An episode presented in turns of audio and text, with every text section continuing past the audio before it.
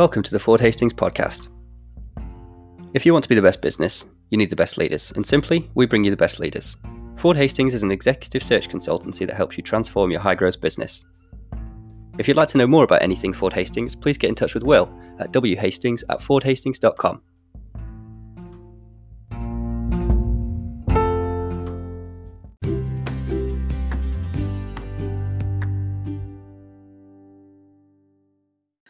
here with Mark Kirby, uh, founder and CEO or ex-CEO of Go Response and uh, CEO of Cart Assist. Hello, Mark. Hi there, how are you doing? Very well, thank you. And I'm obviously here with Will. Hello. Um, Mark, lovely to have you on the podcast. Glad to be here. Um, let's just kick right off and ask you, first of all, for a little bit of a description about your career history so the audience can find out who you are. Wow, okay, how far back should we go? Go Um, to the very beginning, the very beginning, um, I think what was the very beginning? Well, I think I had a, uh, from the womb. yeah, from the room. Um, came out of there and had a uh, paper round, um, then a washing car round. I think my first proper business was, this is back showing how old I am now, back in the days of VHS. Um, What's VHS, sorry? That, ah, there we are. There we go. Video cassettes that we used to. Um, so um, um, I had a, a, a round around a couple of the local council estates where um, I had a, a Morris Minor where used to have all these kind of dodgy pirate videos in the back of the car and um, go around and do a kind of a rental to all of these uh, kind of houses around there. So that was my first little business until we got into uh, kind of a um, uh, tape rental wars with uh, other factions, and so uh, I had to- Price war. Absolutely, yeah. Um, so did the school thing, um, went to university, um, and then uh, got asked to leave there after a year. Why?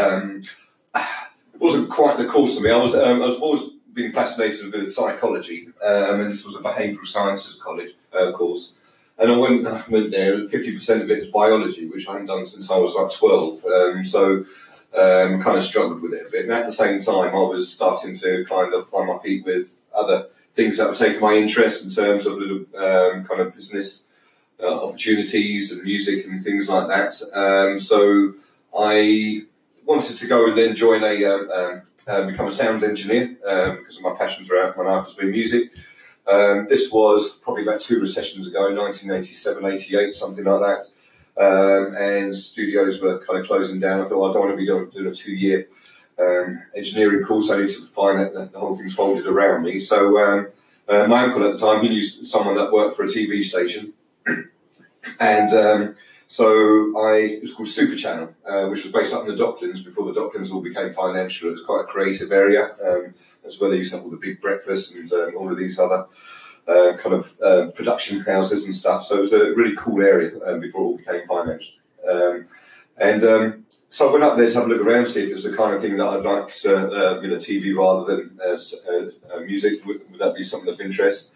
Um, so I thought we should go for a little tour, and then I got wheeled into I didn't even know what a human resources office was, um, and I remember this um, uh, lady just slamming down this print of um, I don't even remember the kind of concertina print with all the holes on the edge, Yeah. you know, the kind of computer print stuff. It was a big wad of that. and She threw that in front of me and said, "What do you think of that?" So I thought, what do I do here? I'm not even sure why I'm in this room in the first place. Um, and I looked down, and what it was, it was a schedule for the whole of the all of the elements of uh, the TV for the whole day. And you forget that every ident, every one second flash, every kind of uh, break intro, outro, etc. Obviously has to be timed and inserted, etc. yeah. And this is before it all went digital. This was loads of these kind of tapes that were kind of had machines arms that were putting them in and uh, taking them out, etc. Um, in the um in the production suite, and um, I looked down, and then I, for some reason I've never been good at keeping my mouth shut. I said, "Well, that's not right." She said, "What's that?" I said, "Well, there's a thirty second break there, and you've got a twenty second gap." Um, and then she went red, and I thought, oh, this is great. I've only come up to have a look around, and um, Anyhow, uh, this is before mobile phones. By the time I got home, there was about four phone calls, and they asked me if I wanted to have a job. So, and the job was called traffic, and I thought, well, I know I didn't kind of succeed at getting my degree, but um, I didn't think I was going to be a lollipop man. Um, so um, I um, uh, then found out that traffic was actually scheduling all the commercials to the break. So that was my first job, was um, working for this TV station up in uh, the, um, uh, the Docklands, uh, broadcast around 54 countries, I think it was around Europe, uh, all pre-Sky in uh, those days, and. Um, yeah, so I was responsible for, for doing that. And then um, got to know a lot of the engineers and producers. So my first proper business was at the age of 19. Uh, it was called Sound Creation Limited, and that was writing jingles and TV titles for all of these producers and for the, the actual TV station itself. And then, of course, they all um, freelanced around other places. So I was working for doing stuff for ITV and for Body Shop and CNA and all these kind of places. So just a crazy kind of opportunity Wow. to, to have met. So So, did you sort of just see the opportunity there, or get talking to other people, or how did it sort of come about? Yeah, yeah. I mean, I look back now and I think, oh, for God's sake, you know, the, the number of things. It was a great, great grounding this uh, first job I had because it was just a nutty place. It was one of those where everyone just walked around with sunglasses indoors all the time and stuff like that. Um, and it was like the poor man's MTV. So they had like kind of music, but they had other kind of um, uh, all sorts of uh, really non-logical programming, really. Uh, but um, um, I think it was a, a big tax loss for this big Italian family that owned a mountain over in Italy or whatever, that politicians and whatever else, pharmaceutical companies and things. Um, and I actually ended up, you know, from someone that was 18, 19 years old, really getting quite deep with, uh, involved with the business. Yeah. And there was just crazy things that uh, I kind of got. I'd wake up one day, and I've got to say, none of these things ever worked, as they, they couldn't have really. Um, but uh, suddenly woke up and they needed to do a travel program, and I remember thinking, that's all right, I'll do what I'll do. I'll ring up Richard Branson because he was flying these big balloons at the time and trying to do records. And I thought, well, we're getting to do a travel program where he lands his balloon. So I'm now talking to kind of Richard Branson's secretary about doing a TV program. I'm 18 years old. No one's not told me I can, I've got this free to, to do it or whatever. But it was just that that was a great time in the 80s. Like Yeah. If you were creative and you know whatever, you just went off and did what you want. You know, so um, yeah, all sorts of things. I was trying to um, the the DV, uh, not DV, like, um, the Docklands, London Docklands Corporation, whatever they were called at the time, were having to blow up some of the chimneys. So I decided, yeah, we're a music station. We can um, uh, get in touch with the Stones and we'll blow up these chimneys while we're while they're playing, and we'll have it all videoed, and we can have it then come broadcast around the world and stuff, and then we'll have the rights on that. And I actually, you know, 18 years old, I'm trying to negotiate a, a, a demolition contract from studio. On I behalf didn't of back here think, oh God, you know, it really needed to be reined in a bit, really. But it was great to have that kind of creativity. Yeah, so in and, the uh, same breath, the creative license that Yeah. got it's just gives you a wonderful grounding. Yeah, it? it was. Yeah, yeah. And to be honest with you, uh, you know, one of the biggest attributes I think that you can have uh, with running a business or whatever is naivety. Mm. Um, and I think you know What do you mean by that? I think when you become too wise um, and think you know all of the, the things that will happen before they happen because you've been there and done it, you actually restrict yourself. Yeah. Um, and you lose the ability to be disruptive um, because very you, you, you end up following the formula because that's the formula of that business or the game. So pretty much most businesses that I've been involved in, I've tried to ensure it's not something I had a great experience about. And so naivety, I think, is a great asset. Mm. And it's one of the reasons that um, the last business that I sold after 13 years, I got out of that because I was starting to become an expert in that business. And um, you start to lose a bit, I feel, about, um, yeah, just that disruptive touch or whatever. That, um, It, Uh, it sounds counterintuitive um, Yeah. when you when you say it at first, doesn't it? Sort of be be the naive interpreter of the industry, but I think they call that beginner's mind. You know, when even if Yeah. you're seasoned, go in with beginner's mind. Otherwise, you, as you say, you just become too indoctrinated and, Yeah. and stuck in your ways, etc. So I think It's very easy, I think, when you're running businesses, working for business, whatever, that you become skilled at what you do.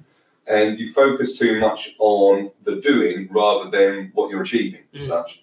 Um, and I'm, um you know, have to because um, because it's the only way I can be is act simple. Um, and the world is really simple. At the end of the day, all we're doing is creating conversations between people. Um, so people, you're, you're creating a relationship, Mm. and actually we make that so complicated where we forget about the actual person at the end that we're trying to deliver something to because we're so involved with this creation that we're trying to have in the middle of it. Um, and so many businesses you see actually have completely lost sight of who the customer is and what the customer is excited about and why the customer will go to them rather than anyone else because they're so focused on trying to make the shiny toy shinier than ever. Yeah. Um, um, and actually, the customers doing what all of us do. They've got 200 things going on in their lives, and not waiting for a, a nicer, shinier toy than what you were offering yesterday. So, um, so I think that's where the naivety, you know, everything that I've kind of gone into first, um, is, is really started by thinking, uh, how- do we make someone say, wow?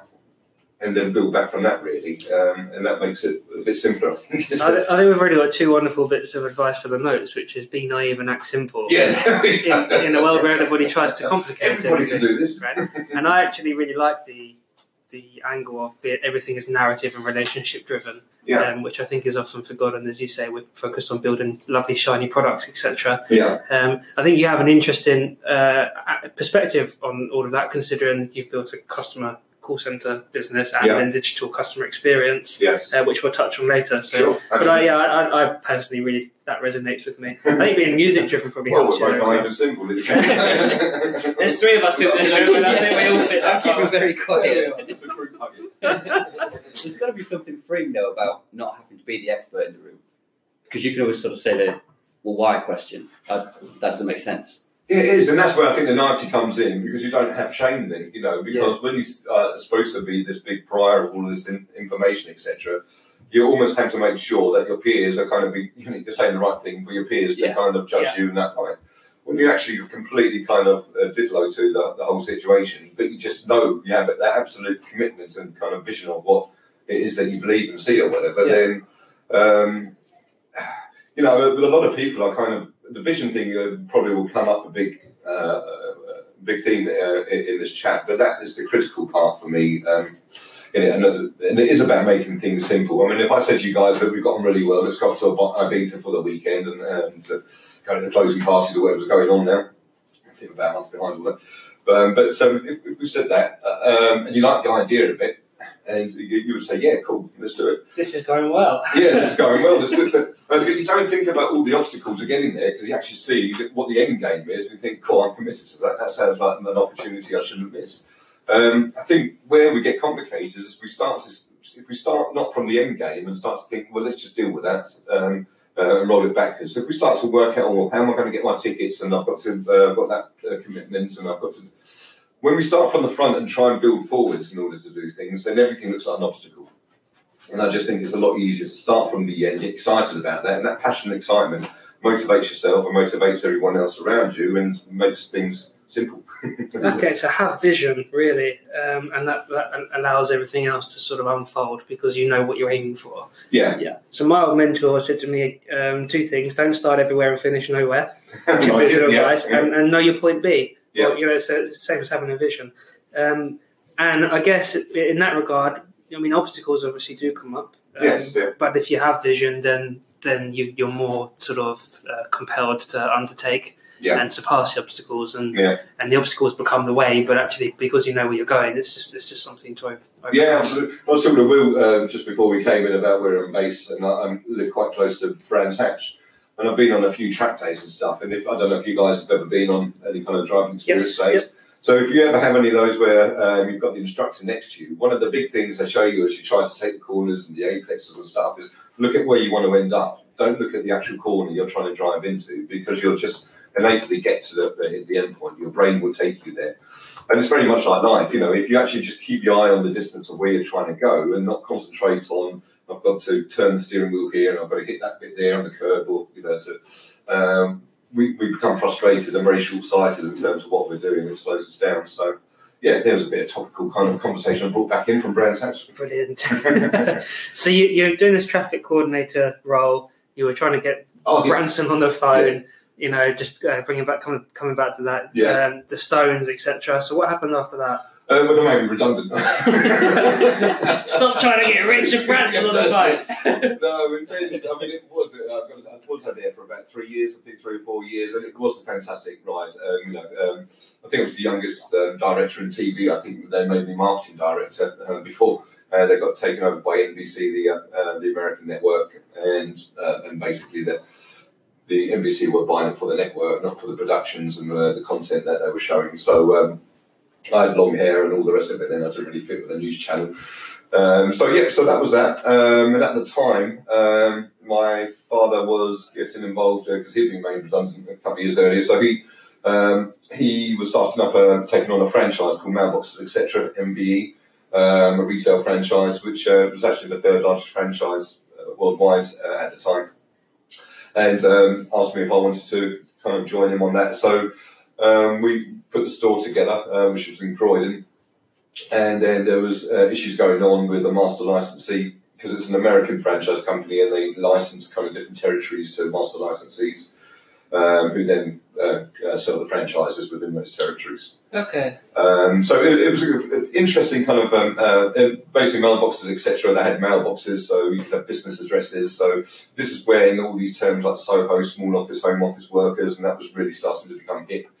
Um, and so people kind of working from home and wanting to have a home office or a small office didn't have all the facilities that uh, um, you would have in a larger office. Basically, that was a kind of a retail front. So you had postage, you had parcels, you had um, photocopying, colour copying, all of those kind of things that you might not have at your disposal.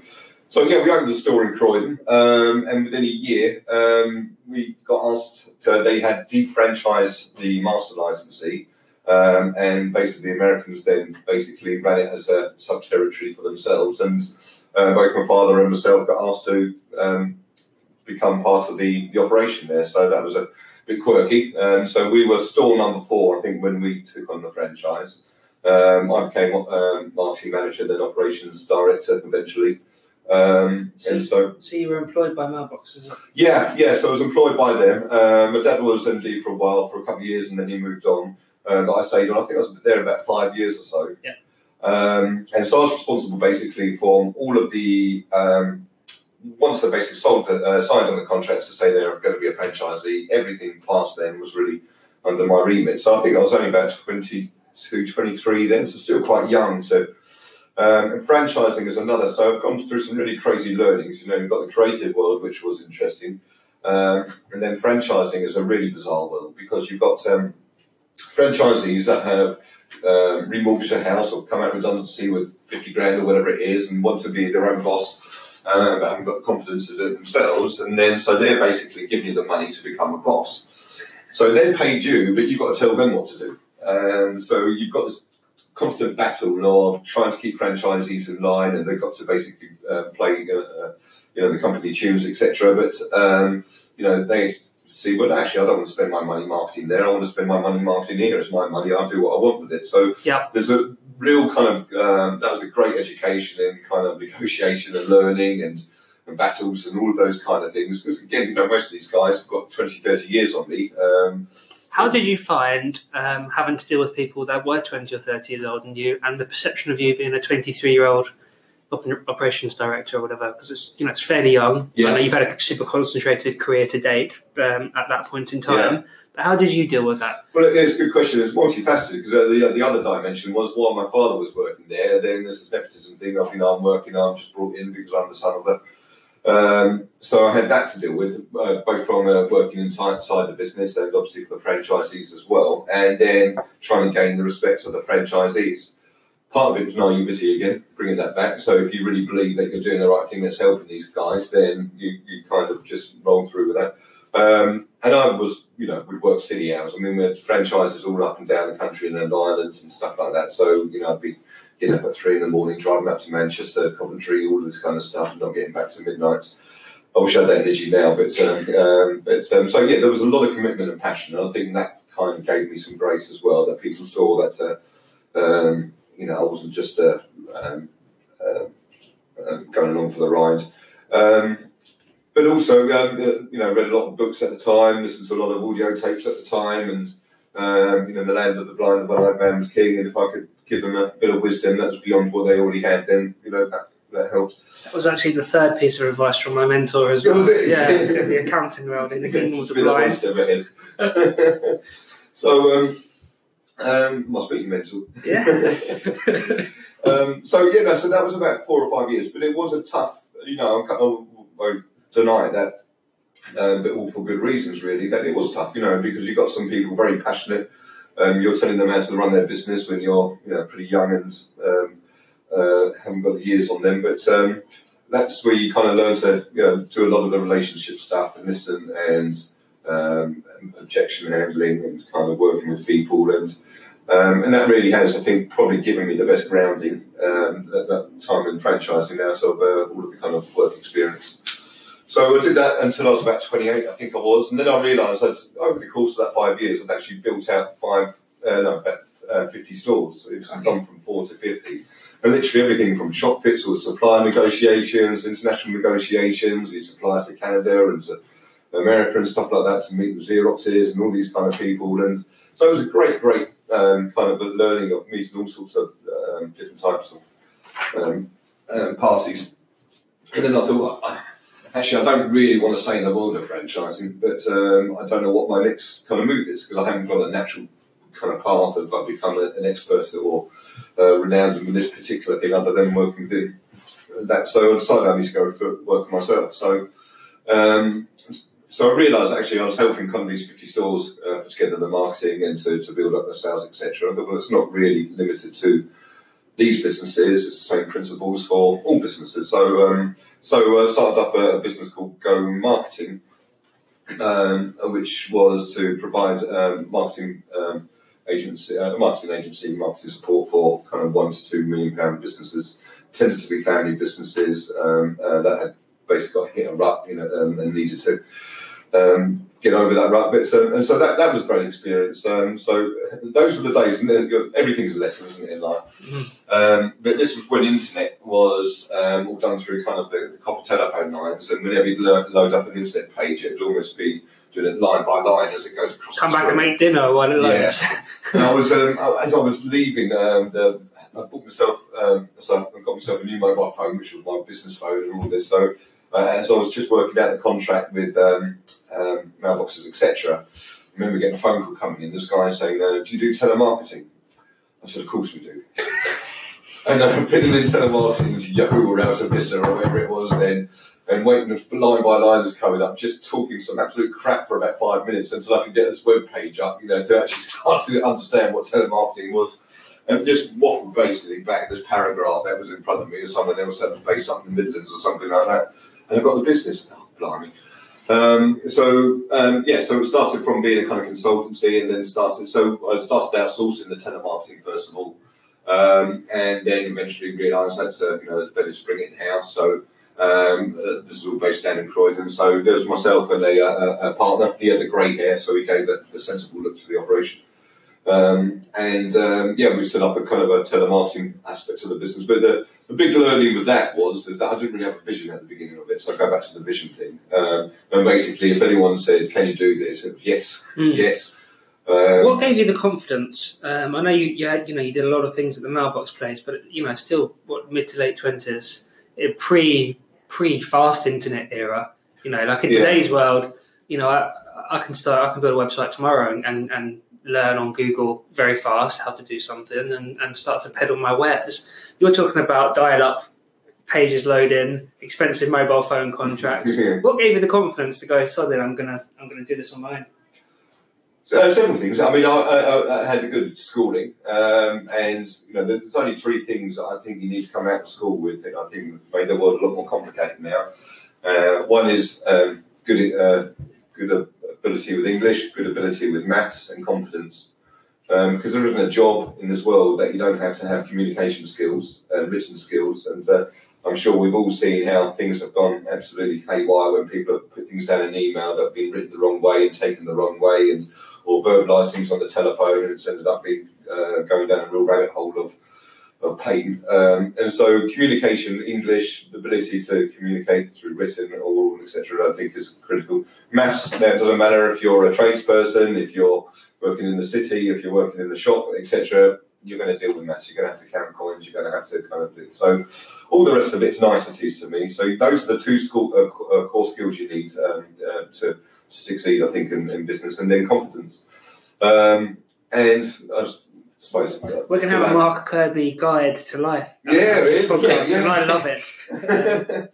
so the, and then really, I mean, I was supposed to say that I was going to get a tattoo of it done, but I was uh, realised it was too many words. Um, um, but um, um, a little saying I've always had in my life is plan for success because failure will take care of itself. And I've had plenty of failure, so now taking care of himself.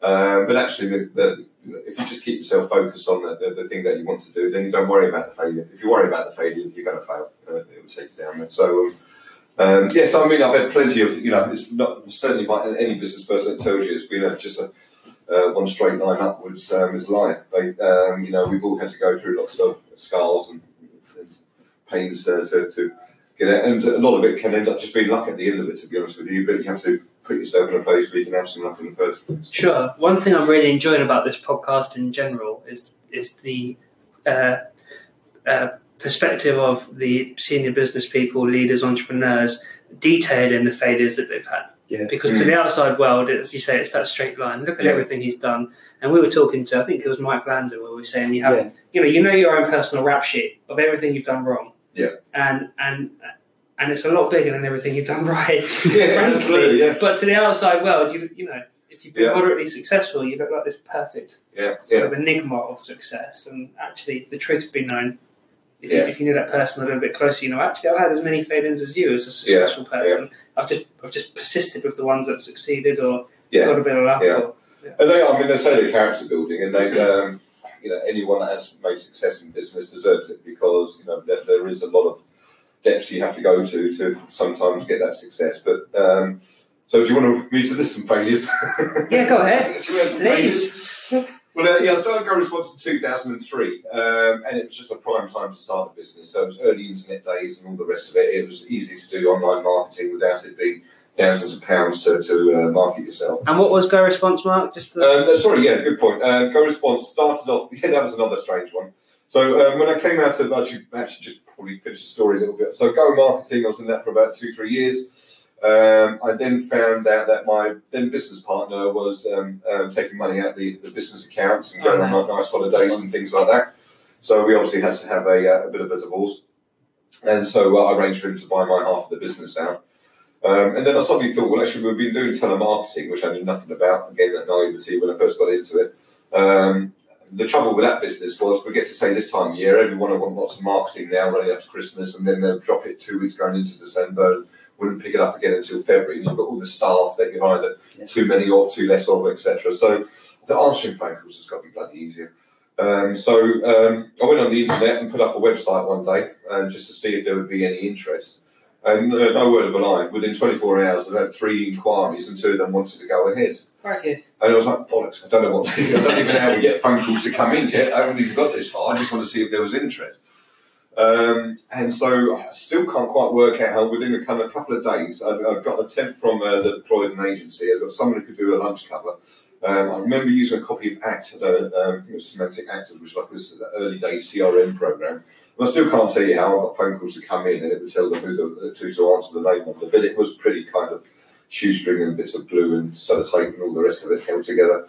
Um, and that was how it kind of started. And um, um, but very quickly, I kind of realised I'm not going to make the same mistake again and just follow whatever um, direction the wind's blowing in. So that's when I thought, right, I can see there's some energy here, but I need to now get that vision and, and, uh, and, move it forward. So Go Response uh, started off very much as uh, let's answer some phone calls, a kind of message taking type service.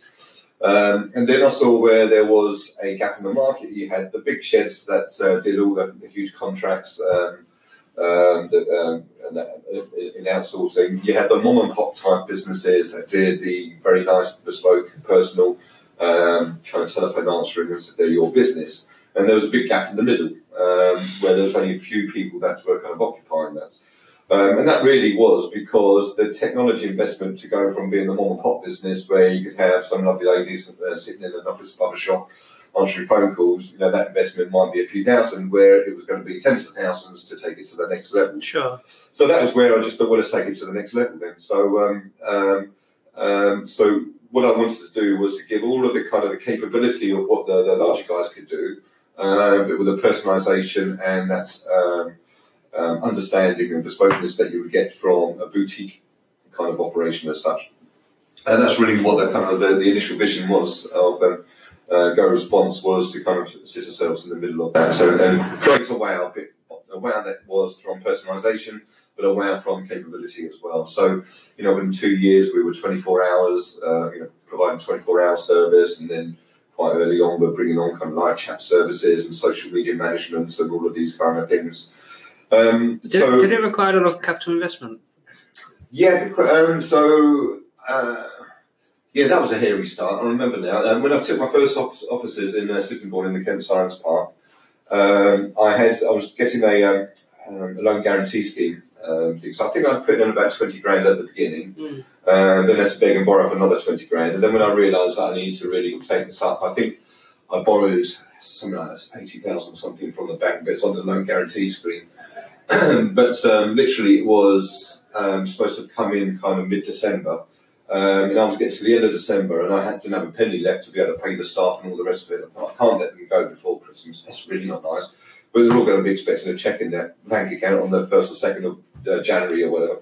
And it literally came in Boxing Day. I think it was Boxing Day or the day after Boxing Day, and I didn't think banks would be kind of uh, working. So, yeah, that was fairly hairy. It was about to make everyone redundant on the second of January, and luckily the loan came through after two or three weeks after it should have done. So um, that was cool. Um, and then it just really took off. Um, you know, then we just seemed to resonate a message that people, and again, it was because we were talking about the customers, and what I realised very much, very soon, was that um, everyone in the call centre industry, I used to hate it. I mean, the, the, the um, conference and stuff were just horrendous. You know, everybody would be talking about what te- technology they got, you know, what the call to answer time was, and the, and the service levels and stuff. I mean, have you ever rung up a call centre and said that's a service level of X, Y, Z? You know, you, you just don't have any idea of no connection at all. With all this crap that they're talking about in terms of the time to answers and call handling times and all of this kind of crap, and everything about the conferences was all about that. I thought this is just so. That's where I went and said, no, I just want the, uh, the customers to say they're cool, Yeah. they're good. What have I got to do to make them say they're good? So everyone's talking about the data around the, the call service. Yeah, No one's talking about delighting customers. Absolutely, yeah, yeah. And it really was endemic. It, it was spookily so. And that's, um, it was just so, all of these, and it really is, I know it's only about 40, 50 years old, the call centre industry, but yeah, there's all these experts that, you know, and that's all they want to do is talk about, um, you know, how we can, and then, of course, it kept on changing, now going omni-channel and multi-channel and just, you know, buzzwords that were, um, and then we've got not PPI, what was it, um, um, um, PCI compliance and so everyone wants to become an expert, fear, and all the internal systems you've got to spend now to do this. And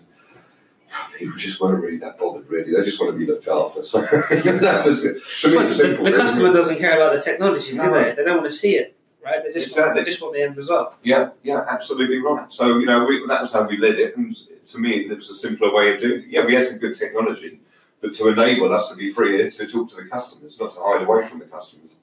Um, so that was uh, that. So, but it was great timing, to be honest with you. 2003, started business. You know, five years before the recession was kicking in. Um, you know, we, we had we were the fastest growing um, um, Plimsoll, um, the, the business. Uh, they, they I don't know if you heard of Plimsoll, but they evaluate different sectors of who's the movers and shakers and that. But we were number one, kind of fastest growing and all that kind of stuff for the first four or five years. So I just thought, oh, I, I'm, the, I'm the magic man. There's nothing I can do wrong. So we need to expand then. Um, and then I thought, right, let's be disruptive. And this was again early days of kind of e-commerce and stuff like that, getting into 2006, seven. Okay. Um, and there was um, um, multilingual was starting to become uh, a bit more of a, uh, a thing. Now, again, if you're one of the big sheds, you could have 10 people doing German, French, Spanish, whatever it would be, uh, each. It's fine if you're on Sky TV or whatever else, that insurance company that needs to have multilingual.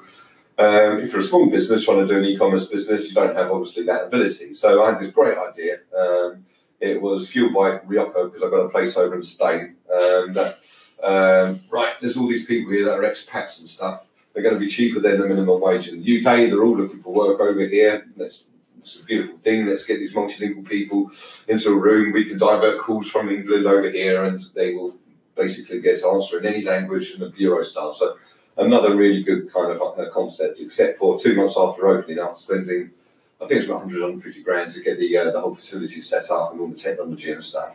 Um, two months afterwards, uh, Lehman Brothers went bust, and uh, the euro went from 145 down to about 105, I think it was, in about the course of about five months. And the numbers changed significantly. Yeah, the numbers changed significantly. Of course, everything was flatlining. Spain was going into thirty percent, um, you know, unemployment and really, you know, almost becoming a basket case.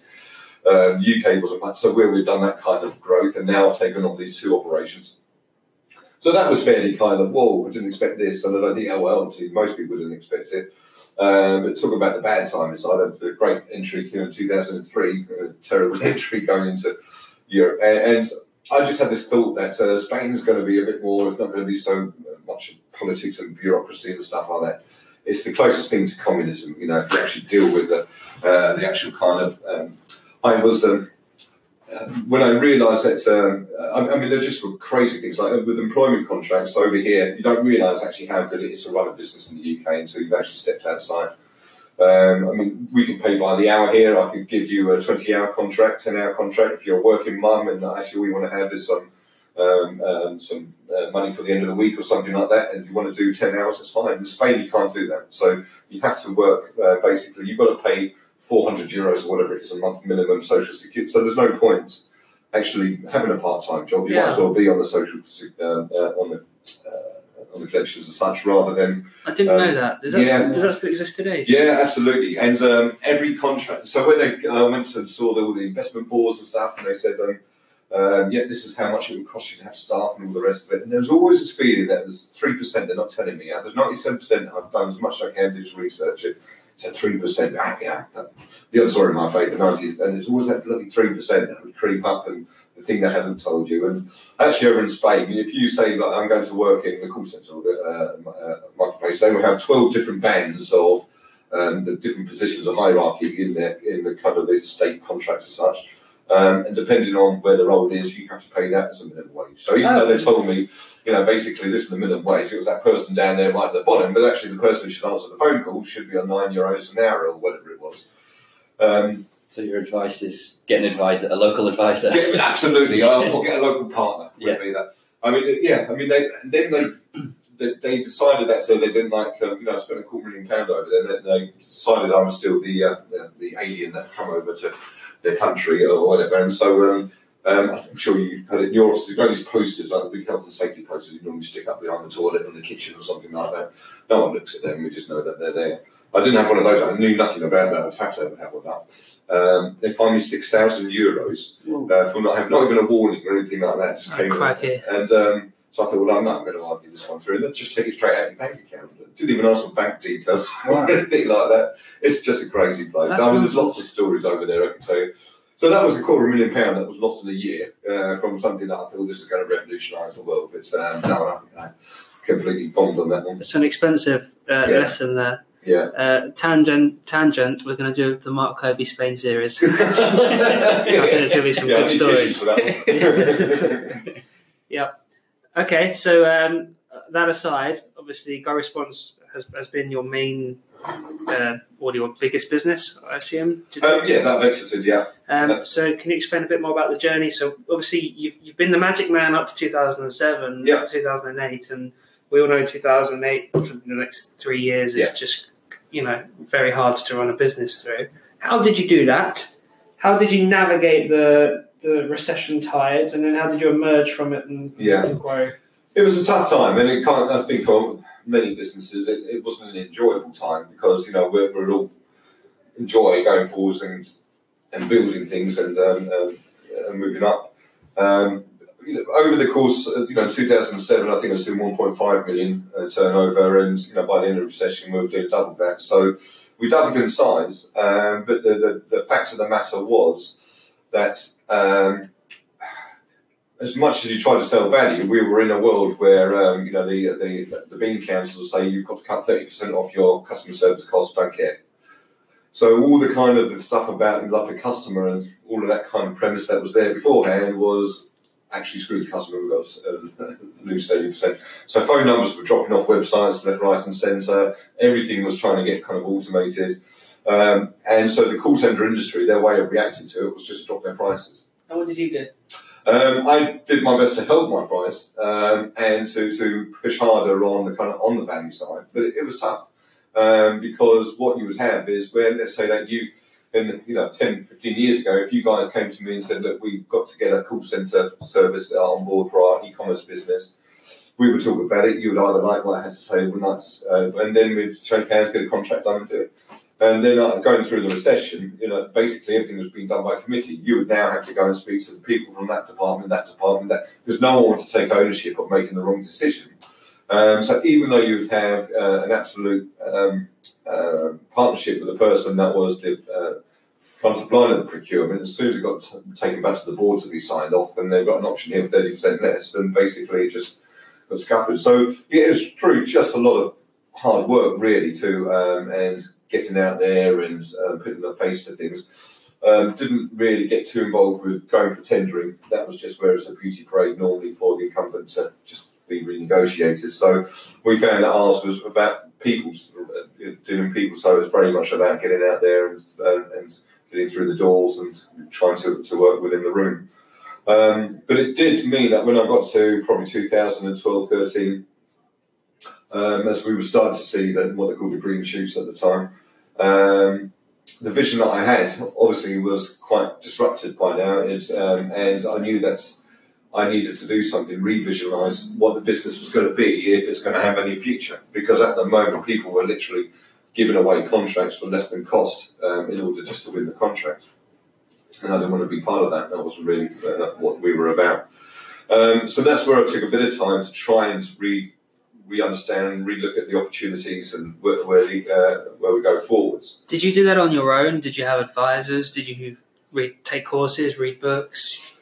A lot of the thought process was on my own, and again, it was about trying to decomplicate everything. Because again, when you're right in the middle of things, you just see about what we do with what we have now, rather than just putting yourself right back. So I wouldn't say it was a kind of a jump out of the bath eureka moment, but um, it was a lot of soul searching and you know, do I just get out now because maybe there is the vision that I can, you know, maybe we are going to be the, the fax machine of our generation as such. Doesn't matter how good your fax machine vision is, if no one wants a fax machine, then it's, it's no good. So, um, so I had to question a lot of that stuff. And then, and then I realised uh, at the time we were looking to start uh, kind of a bureau service, which means, uh, sorry, what a bureau is, we have a group of agents that will answer the calls of communications on behalf of lots of companies. So rather than them being dedicated to one customer, um, you would have a, team that would look after lots of customers, and basically, as the you know they field them in, so they'd be answering or dealing with 20, 30 different customers um, um, uh, during the day uh, on behalf of the, uh, these customers. So I wanted to do that with live chat, and um, the trouble with live chat is, is that it was the big uh, thing that everyone's talking about how exciting it's going to be. But live chat, you know, was 11 minutes for an average chat session, where a phone call was three minutes, and you still got people that are, you know, a cost underneath it. So um, I couldn't see how this was all going to really work, but we knew that that's what the market was asking for. And then I suddenly realised that actually all the systems we have in call centres really is to basically to um, empower the agent uh, to do the right thing, you know, not go off script as such. So yes. um, when you look at email systems and uh, chat systems and stuff like that, really uh, the chat comes in, they're, they're taking a, looking at it, taking a kind of a canned answer, putting it in there, topping and tailing it with a little bit of uh, personalisation and sending it back. I thought, well, if they're doing that, surely can't we just give that to the customer to do themselves? Okay. Um, and that's when I started to think, yeah, now I'm getting excited about where I can go with this now, because everybody, you know, the success in the call centre is how many bumps on seats you had. And I thought, well, what about if I make my success, how many bumps on seats I don't have, um, and how much I can automate them. Um, and kill the industry to a certain extent by going against the grain of really what has always been the measurements of success is how many people you employ. So you're really being quite contrarian in your thinking at this point. You know, um, the people going left, you're going to go right. Yeah, and that's when I get excited. And to be honest, um, it took me a while to get to that because it goes right back to what we were saying at the beginning. I'd lost my naivety. I'd had so many scars from what you can do and what works in this industry and what doesn't. And actually, I think some of the worst things you can do is go for awards as much as it's nice to have these glossy names and say, yeah, we're number one in this or whatever, when you go in for awards, you end up trying to behave in the way that they expect you to behave as someone that's a peer in the industry and actually be disruptive or coming at it from a non um, uh, standard way as such doesn't really serve you. And so, you know, that was one of the things I read. I've got to stop doing awards because, okay, it's nice. I've gone to Vegas and we picked up some medalware and stuff, but actually you, I've just become a clone of what these others are, and you're just trying to have a flashier PowerPoint presentation than what they did, you know. Um, and so that was so that's where I had to kind of take all of this, you know, all these kind of layers off that uh, put on me. All the things I said I won't be, you suddenly do become, and um, and that was it. So that's where I had to take it. It took time, you know. It, uh, it was a struggle to kind of say, how do I actually do something different here? So what did you do? Well, I was at first going to um, actually then create some technology which would allow us so that if um, people wanted to go onto live chat, um, then to try and serve them rather than going to an agent and the agent looking up the answer, give them the answer at the source. Yep. Um, and then if they couldn't get that, then they'd have the option of having an agent click in. And then I remember seeing this um, being at a call centre show about a year or two beforehand. I don't know why it stuck in my head, but there was this tiny, like one metre by one metre stand uh, was someone that was doing this technology that um, I was about to get all these developers and, uh, to develop it myself. And I suddenly remembered these guys. um, and um, um, went to um, found their number somehow and uh, contacted them. They were based in Israel, and um, they didn't really have much of a presence in the UK. And explained what I was doing. Flew over to Israel and um, tried to kind of uh, see how we could bring it back to the UK. We could be there, boots on the ground in the UK.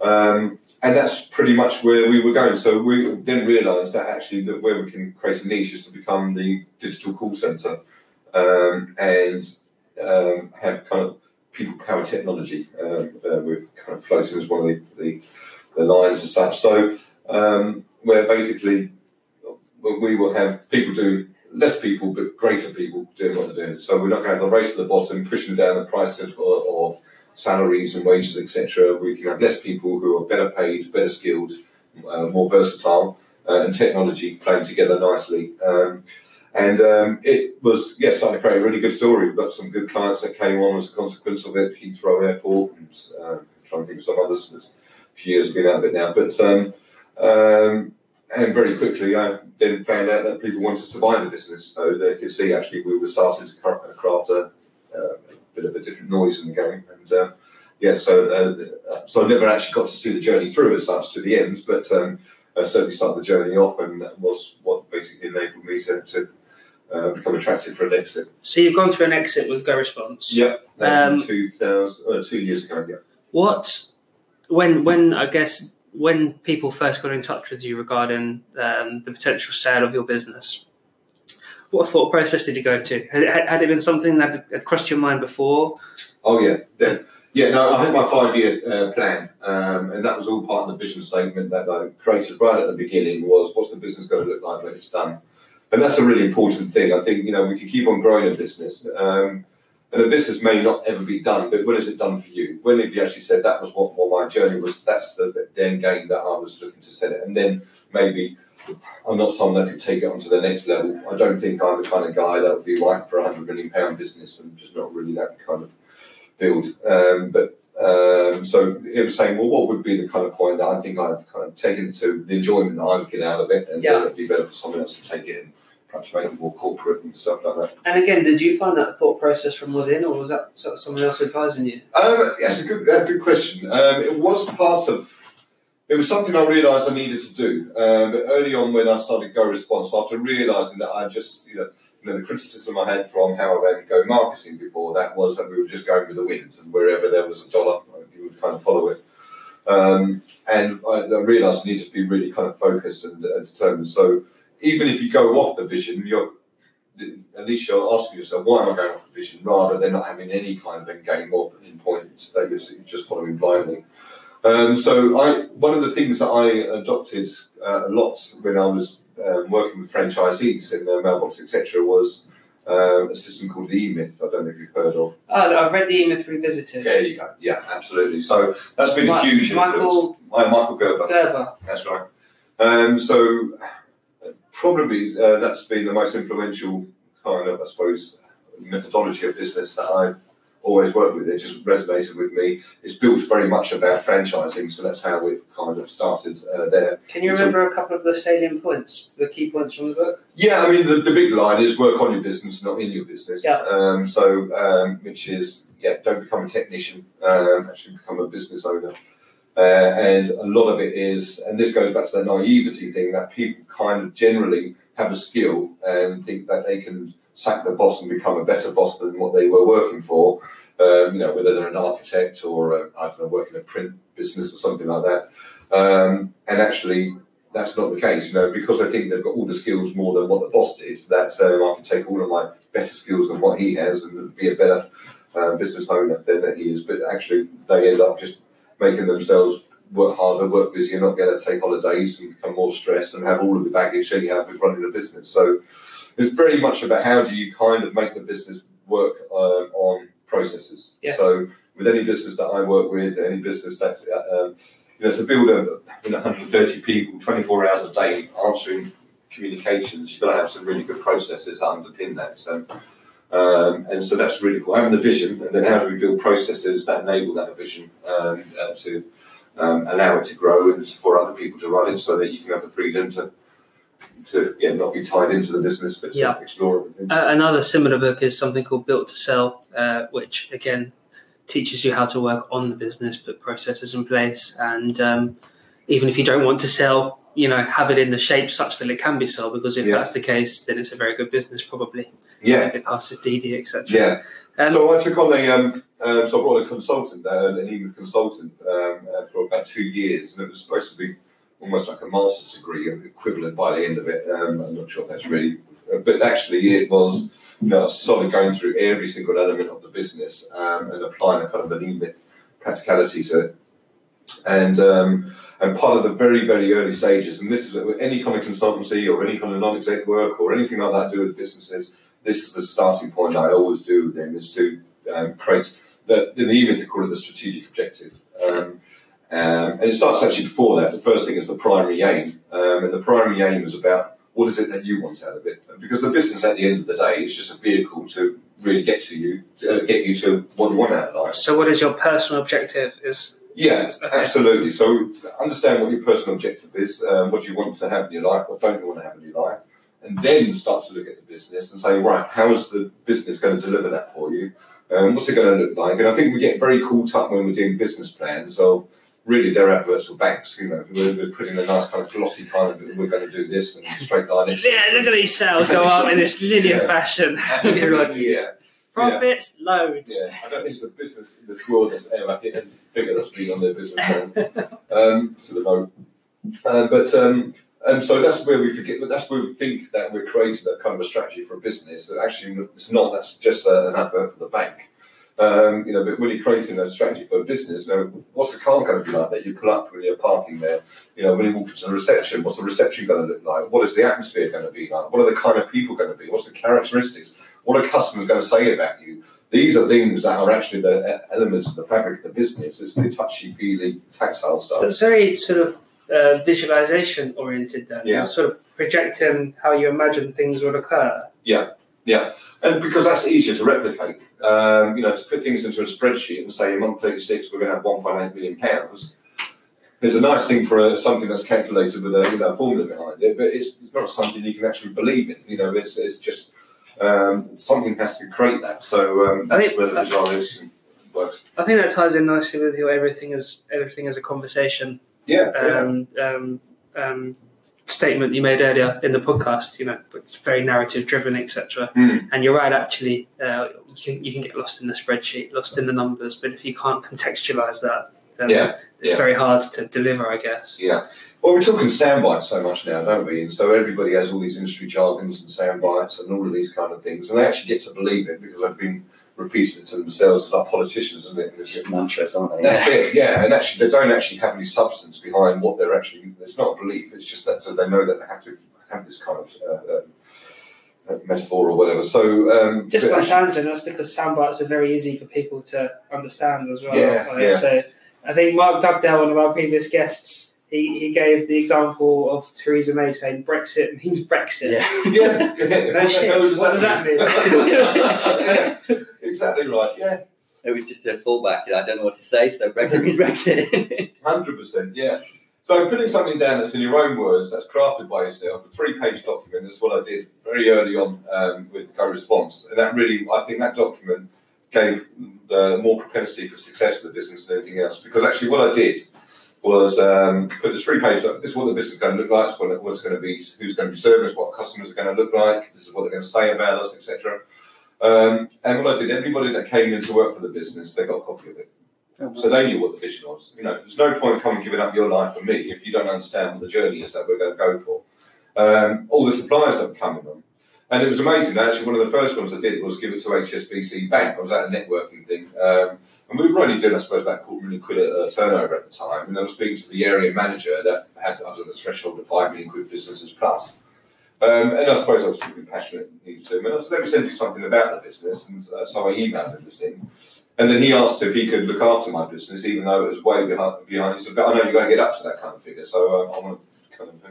And so it's interesting that when you actually can give people that vision and get them excited about it, that actually opens doors and So you Um, gave yeah. your suppliers the vision statement Yeah, as well. absolutely. I've never heard that. That's really that's really yeah, cool. Yeah.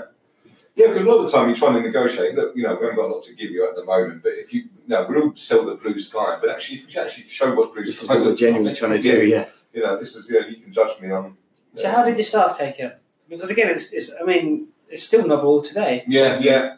No, uh, so anyone that was coming through interviews, etc., you know, not the first interview, but say the second interview, etc., you know, they, they would have it in their pack. Any of the staff that worked in the business, it was a desktop icon. So anytime they wanted to, while they were sitting there, um, Why am I doing this again? yeah, they could kind of you know read the theory of Mark Kirby. Um, so um, yeah, so it was basically just trying to be transparent, saying that this is what I want to do, um, and quite clearly say, you know, a lot of people say never say that you're going to exit business because that gives people the fear of what's my future and all the rest of it. Um, and so, but I thought no. So I did have the five-year vision in there, which tied, neatly ties into 2008. So that wasn't the time to So exercise. You sent your new vision statement around in 2008, did you say? Yeah, so the the fact five year that- plan was 2008 as uh, everything was going tip. So, um, um, yeah, so uh, yeah, I had to extend that, but um, and that's why I had to redo it again. So you updated and you recommunicated. Yeah. Yeah, Yeah, absolutely. Um, did the staff buy into that? very much. Yeah, yeah. Um, yeah. I remember having a non-exec myself, and he was basically uh, of completely the opposite opinion. You know, don't tell them, you don't give them too much information, you share too much, you've got to hold back and stuff like that. And whether he's right or not, I can't say really. But I had a hugely loyal workforce. You know, most of all my managers and directors were there for, for years with me. Um, I was very clear with them what my game was, and I knew that they would probably, you know, I was going to be the biggest um, beneficiary of any exit than they were, but I made sure, obviously, that I promised to look after them, and I did. Um, but it's just, again, it goes back to the relation thing, thing that we started at the beginning. If you start to make things complicated, then you start to actually think, no, this is the business way that you should do things, and you forget it's people at the end of the why, day. why does it change the nature Yeah, of authenticity? You know, we go into kind of meetings with people, and you're talking this way, and behaving, use longer words like marmalade and things like that, Yeah. and then you go outdoors and talk about jam. Do you know what I mean? Yeah, right. Um, So again, our last podcast, uh, Alexandra Alvarez, mental health sort of specialist, if you like, said you know I was talking about the masks we wear at Yeah. home and at work and so on, and how it really creates stress for you in the mind. If, Yeah. if you do do that, which most of us do do, Yeah. do do. Um, whereas actually, what you're saying is just you know for you personally, you need to be authentic and say this is what I'm going to do. Yeah, and, yeah. And it goes back to that passion thing, and that you know, if people, people buy into it, they want to see a genuine thing that they're, you know, people are giving up huge parts of their lives. I mean, especially as you become more successful. You know, um, I certainly wasn't doing the 14 hour days I might have been doing at the beginning, but there were people in my business that were. Um, and then you feel guilty. You think, my God, I'm the one that's getting, you know, the biggest dividends here. Um, but they're really doing things. But that was no different than what I was doing when I was in my Yeah. 20s and 30s and stuff like that. Um, so you do have all these kind of racks of guilt. I think, actually, no, that was what I did to in order to build myself up and to, to, to uh, move forward. So, I got a great quote by an author called Ryan Holiday, who wrote a book called The Obstacle Is the Way. right, and he he uh, says the canvas shapes the painting, and also um, you got to you got to clear the path in order to lead the path. So Yes. it's like an apprenticeship. yeah, you know, absolutely. do your turn, learn, be humble in that, have humility, and Yeah. then take those lessons learned and apply it to something else later on. Yeah, yeah, all the, otherwise, all you do is wrap yourself with fear. If you're just thinking about what is every, you know, if you're trying to create this facade and uh, um, an expectation that um, everybody should have of you, etc., then actually you end up just crippling yourself. And unless you're like a Donald Trump that just doesn't give, give a crap in the first place, you know. Um, um, Talking of sound bites, fake. That's fake news. there we are. So um, yeah, so it's, it's big, yeah. Get excited, and other people get excited, and if um, and, and then it's good because um, you. I'm not great on technology. I just know that I need to have things done. It's amazing I'm running a you know, business that involves AI and all the rest of it because. Um, um, but that's where if you've got the right people around you with the right skill sets, you know they hate you because you say, "I've got this great idea. What? Why next week we need to have this thing that can do basically better than what NASA can do." But they've made it complicated. We don't need to do it.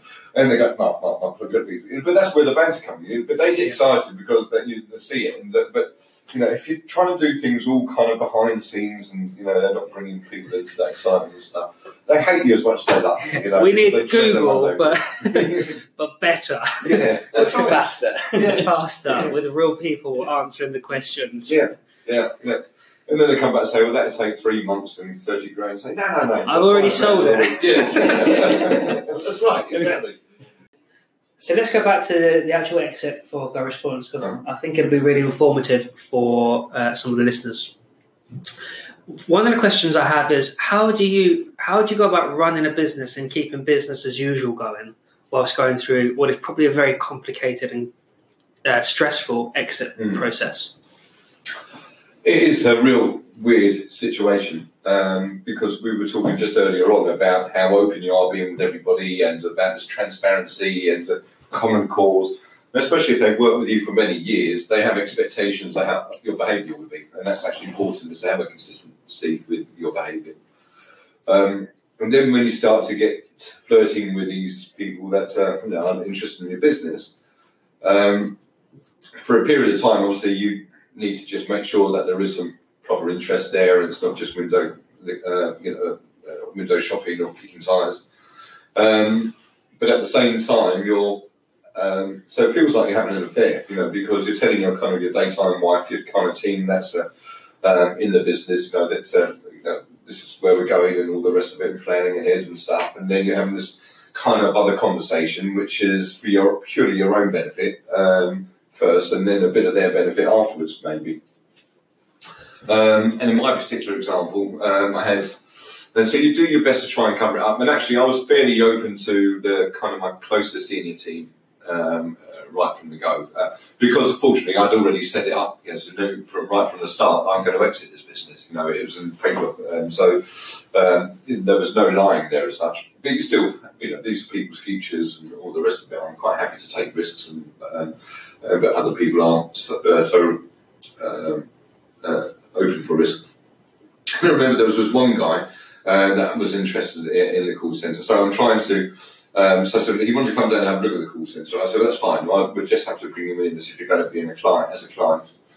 Um, and uh, he turned up in a Rolls Royce Phantom with a driver in Sittingbourne. I mean, I don't think one's ever crossed the kind of the boundaries of Sittingbourne ever. You know. As a Sittingbourne lad, I resent that. How many phantoms go up your road? None of the car kind. yeah, there we are. Um, so of course, you know, within hours, you know, the next morning, it's all gone around the call centre. Oh, that's someone who must be buying the business. Look at the car that he turned up and stuff. You know, dude. Um, so it's really hard, you know. That's the call centre stuff. So um, you know, just the people that working on reception and all the rest of it. Know. So it's very, very hard to try and kind of manage, you know, from all that. And then, of course, you get all these, uh, especially as I was mainly a people's-based business with a hundred odd people that would be in. You've got lots of chat and a lot of time for rumours and conspiracy and all the rest of it going on. Um, and but as you go through the whole process, um, it's a real mental, a lot of mental pressure because basically this was the child that you gave birth to 10, 15, whatever years it might be beforehand. This is the one that was basically is a it's a replica of your personality to a certain extent. You can only create a business that has some kind of characteristic that's come from yourself. Um, and yes, then you have other people involved, and they start to manage that process. But you have to be, the, you know, the one that's given it that kind of that charisma, charisma or characteristics in the uh, in the beginning. Um, and then when you get into the point where you're starting to groom the business for exit, even before you've actually started people coming to, to knock on your door or the other way around, um, you're becoming quite aware that I need to stand back from the business, that the business has to be self sufficient, it doesn't need me anymore. And so you do actually feel quite lost because you're, you've set this thing up that you were passionate about. You know now that I've got to step back, it's got to run itself, it can't be just the Mark Kirby show. Um, and then so the staff see it weird, you know, because suddenly, you know, you were always there. If we ever had an outage at the middle of the night, you'd be in your car and you'd be here at two o'clock in the morning, all this kind of stuff. And suddenly now, no, we've got people that deal with that, you know, and, but they still kind of um, see that as well. Have you gone off the business? Are you not so keen on the business? And should I be replicating that person, uh, that behaviour?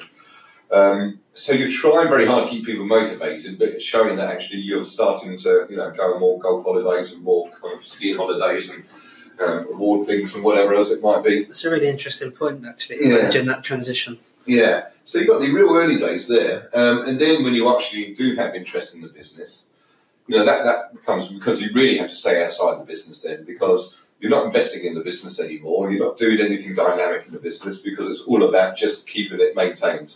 Um, um, and then you're spinning the plates where nothing stands still. It either goes forwards or goes back. And of course, if you are trying to keep it still, it's more likely to go backwards. So you've got staff that suddenly start to think, well, I don't know what my future is here. I'm going to leave. But actually, they're quite instrumental to what you're trying. So you're now trying to give lots of cuddles and things to people that are quite important to looking like the you know part of the infrastructure that you're going to be handing over. So lots of different dynamics, and at the same time, um, you're trying to work out what your own world's going to look like. Uh, is this going to happen? And in my uh, particular case, after six months of lawyers and uh, accountants and due diligences and all that kind of stuff, on the day before, we, we literally had gone through everything.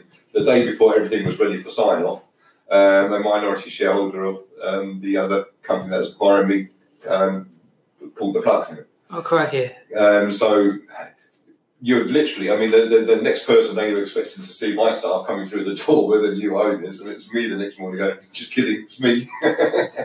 it's all an elaborate yeah. joke. yeah, and. Um, so, how did you deal with that mentally? I cried a lot, no.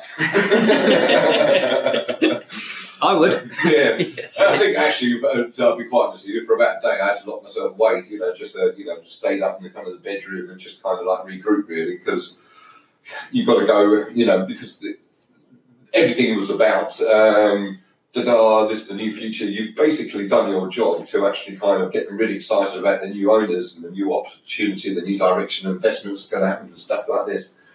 Um, and you've done yourself now a disservice because you've cheapened yourself almost, and all of this kind of you, your, your future's going to be great, and then suddenly you're coming back through the door saying, I was kidding, no, no, it's better with me at the moment, and, and we're all going to be good, and let's just get back to what we were doing a couple of years ago and stuff.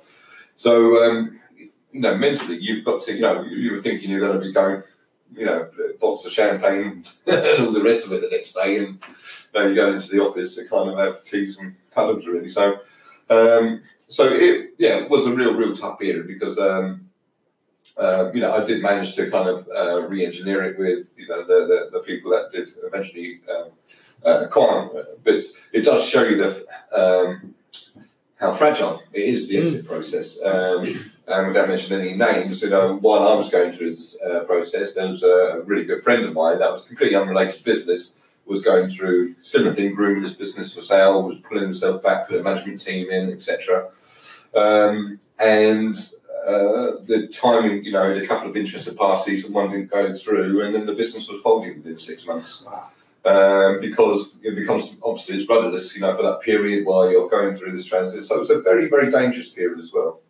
Um, and I was fortunate, I had a non exec um, that had come from uh, uh, the business. Um, so that was my sanity, you know, because I can't be expecting to get, you know, um, absolute um, uh, impartial advice from my team who are going through their own kind of, as much as they won't show you it, but you know, they've got a lot on their plate thinking, where's this going to be with my career and all the rest of it. So having that kind of neutral head that's uh, non emotional, not um, uh, pretty pragmatic and all the rest of it, because there's a huge amount of emotions when you're going through an exit.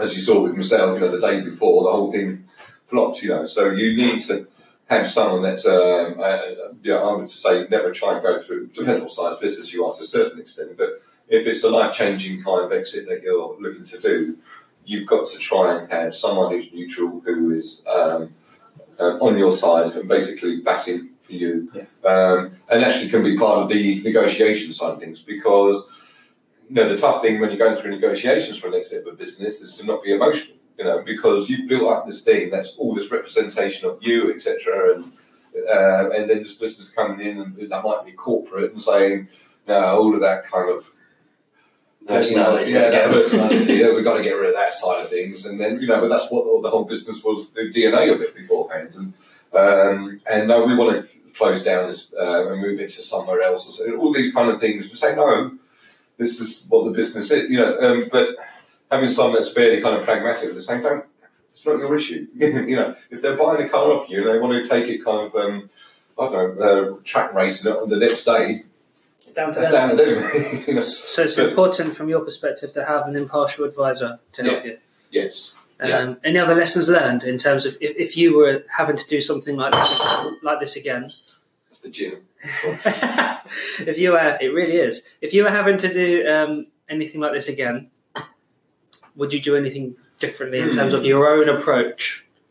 Not necessarily outcomes or just your own Yeah, approach. that's a really good question. Um, I think one of the things um, to do is to um, you go through the due diligence process, and there's a lot of uh, that's pretty hard um, involved stuff. Um, so one of the things I think you know, kind of looking back, is if you're going to be building a business to exit, then have all of the stuff already all kind of pre-canned, already Yeah. uh, into a kind of a mini data room type thing Yeah, uh, really. So that's um, um, because a lot of the time when they're picking, the, the, the obvious thing is what they're going to pick through the uh, due diligence to see what warranties and what other things they need to protect themselves over, but also to try and uh, cheapen the price. yeah, get the price down. And I think if you can be taken, uh, you know, basically proactively getting away from that emotional part of it uh, by having things in place beforehand, then that, that certainly helps. So a stitch in time saves nine, sort of type type advice. It's stuff that you're going to have to do anyhow. So um, it's just yeah, absolutely ha- having that as part of your kind of ongoing um, activities, or you know, making sure you've got. I mean, we were pretty lucky with the call center industry. It's one of the most managed, monitored types of business. You know, every time the phone is picked up, every word that's said is recorded. Every time the phone goes down, etc. So the amount of data there is phenomenal anyhow. But um, uh, but still, yeah, having that pre- uh, preparation so that you look like you're in the driving seat uh, was important. Um, I think the other thing was was that I was selling to kind of known entities, and maybe uh, it would have been interesting to have uh, put it out in a traditional kind of exit um, where you get a beauty parade and get a, a, agency involved. So through some degree of separation, you had a relationship with potential acquirers, yeah, and in hindsight, you'd say perhaps it'd be interesting to see uh, people you didn't have relationships with. yeah. I don't know whether it would have been any better or not. At the time, I took the view of these guys I've worked with um, in the industry um, over, uh, on and off for you know, ten years or whatever. So um, I feel there's a trust there, and you know we're all going to be able to perhaps get over a lot more hoops. But actually, that can perhaps make things a bit more complicated um, because you came from being friendly competitors to now actually came to take another position. So uh, I can't say whether it would have been any different. Um, um, but um, yeah, I, th- I, th- I think certainly making sure you've got good people around you is really important because you are it is a lonely place when you go through an exit. Um, everybody's got their own things to, to think about, and um, you need to make sure that you're you know because it's very easy to well as you see in my situation for the whole thing to not happen. Um, but you know, a lot of people, if they get a figure of, let's say, I don't know, three, five million quid, whatever their exit value is for their business, um, have already mentally spent that money Sure. because they've got six months to think about it, you know, while they're going through all of this. And then uh, suddenly, when they get chipped down to three and a half from five or something like that, and then they're kind of destroyed. And that, or the other way of it is that you don't even think about that, that money side of it. I'm just in the process. So you're lost on both sides. You've either kind of completely thrown yourself two feet over what the world's going to look like after I've left and I'm going to buy and all of that rubbish, um, or um, you're in denial that I am actually going to exit the business because it's safer for me not to worry about something that's not happened. You know. What do you mean I've got to leave the office? yeah, that's right. Yeah. Not going anywhere. Yeah. Security is back again. Check the small print. um, so, for anyone that is going through an exit process for uh, an SME right now, your advice would largely be have your house in order. Yeah, Uh, so have the data room yeah, um, almost, you know, o- over the top. You know, more the more data, the better yeah, for for the uh, potential acquirers. Have a good team of advisors around you. yeah.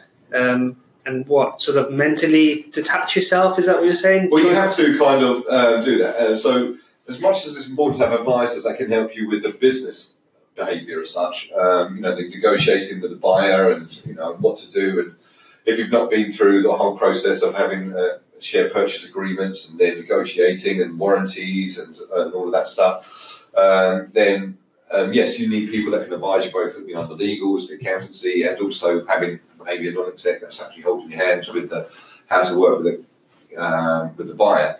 Um, but there's that whole personal side of things. You know, this is the, the softy stuff that probably doesn't get talked about well.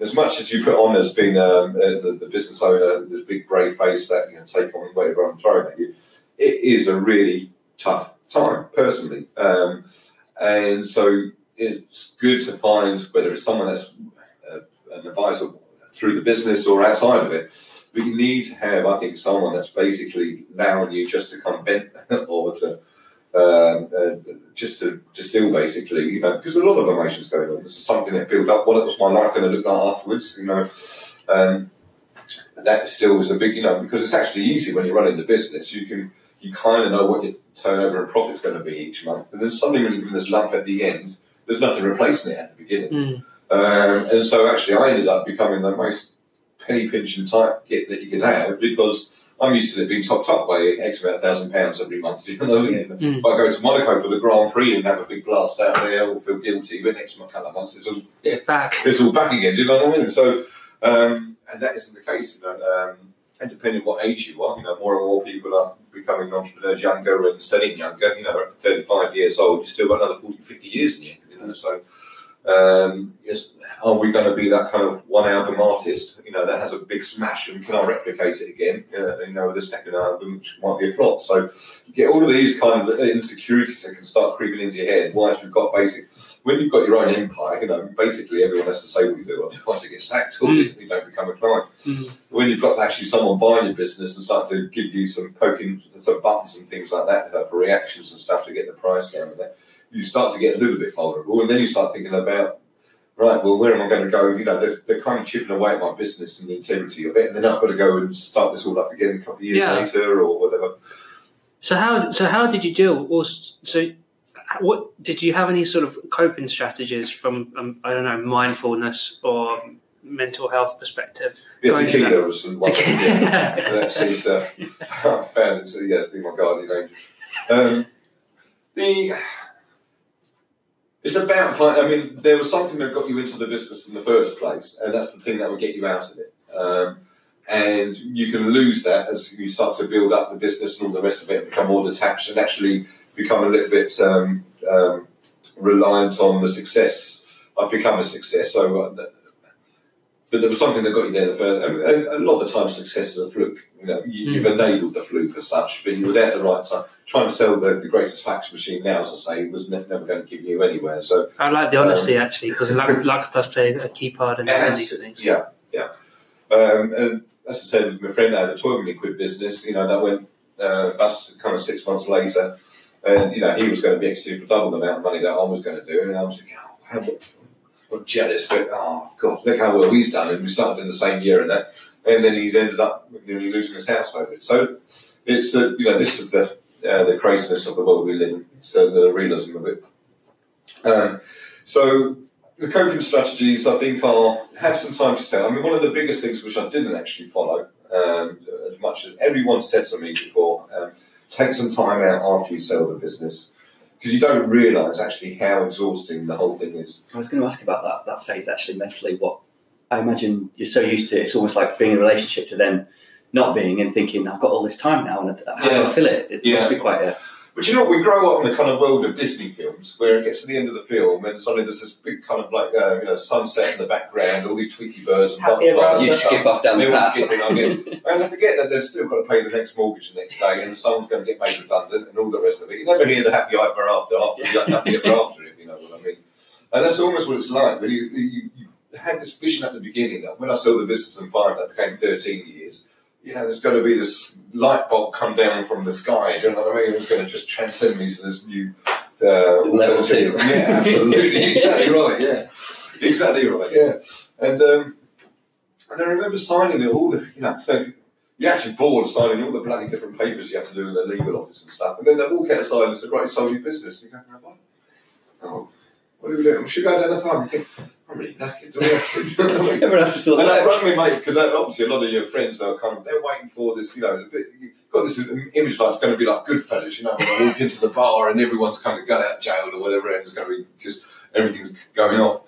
Um, and they're more excited. And do you know what? I had all my friends down the pub, you know, that were waiting for me, and I went home. And I had a, a Oh. cup of soup, I think. So I'm like, I don't even drink cup of soup. I don't, can't even think of another time in my life I've had a cup of soup. And it's just like, this is crazy. Do you know what I mean? It just really is your mental place. And that's within hours of it. And then, of course, straight after that, you think, yes, you do go and have some jollies and you go out on some holidays and things like that. And but what's constantly in your mind is, uh, you know, what got you to wanting to be in business in the first. I never went into business because I wanted to be a millionaire or anything like that. I wanted into business because I wanted to create something that someone else hadn't done. You know, it was my That was your driving force. Absolutely, yeah. You know, and I've always kind of said that if you do something well, then the money will follow it. But I, you can't just, for me, I can't just create something that's money. I have to do something that I think is, that is creates that wow, the, uh, the wow, the relationships and stuff we're talking about with you know people and stuff. And then if it's making the right noise and people like it, then they will pay for it. So it's kind of that simple thing again. And um, so then you wonder if I still, if I miss, you know, a couple of generations on from when it was all a lot easier and all the rest of it. So you're, you're walking around post exit, or it depends. I mean, if you've had a life change and if you've got millions and millions or whatever, that can take you up to your end of days, and it's not something. But we still see. I mean, how many people do we know who are multi multi millionaires, billionaires, and all the rest of it are still working into their seventies and eighties? I don't see that. That's not really. I don't have. But you still feel that you need to have some values of worth or whatever. Um, Sense of purpose. yeah, absolutely. Um, so it's a very complicated. So having that kind of that personal support, I think, is important afterwards as well. Okay. Um, still a successful growing of a company and a successful exit. Um, and you've done some great things with the franchise stuff before that. Mm. Um, throughout that time, you've had to lead an organisation. Um, and so you've you know been in the field regarding what it takes to be a leader. Um, do you have a definition of leadership that, that you could share with the listeners? And do you think it's an overhyped sort of uh, term, or do you think there's some real substance to it? And do you think there are some lessons that say some aspiring leaders could take? Yeah. It's a tough one because let's go right back to the beginning where you know we make things complicated. Say this is the you know the secret sauce to leadership and stuff like that. But if we go right back to what we said earlier on, it's about we're just dealing with people, relationships. You know, and at the end of the day, you will have a different way of having relationships with people than you know um, I will or you will, etc. Um, so, you know, the key for me is I can't say that that is the behaviour of a good leader and that's the behaviour of not a good leader. I think a good leader is going to be someone again that people connect with. They get what they're trying to do. Um, you know, the ones that are really bossy. You know, the ones that just want to cover everybody. You've got the ones that, um, um, you know, the Elon Musk's who uh, just can completely kind of brain cases, but you know, are not apparently the most sociable people in the world or whatever. But they're just uh, inspirational because of you know their if you know what I mean. So. Um, Shout what- out, shout out to Elon Musk. Just gonna put them there. yeah, there we are. Anytime you want to come on a podcast, I'm here for you. That's right, yeah. Just don't tweet about it. um, so, um, so basically, I think you know, in terms of leadership, it's, it's just being sincere to yourself. You know, having that vision that people can buy into, um, and then just have consistent behaviour. Um, I think that's really what people want. They, they want to know that they're getting on a journey that they can connect with. They can talk to the people down uh, that makes down the pub with, and almost verbalise it the same as what the, you know, the, the owner of the business does.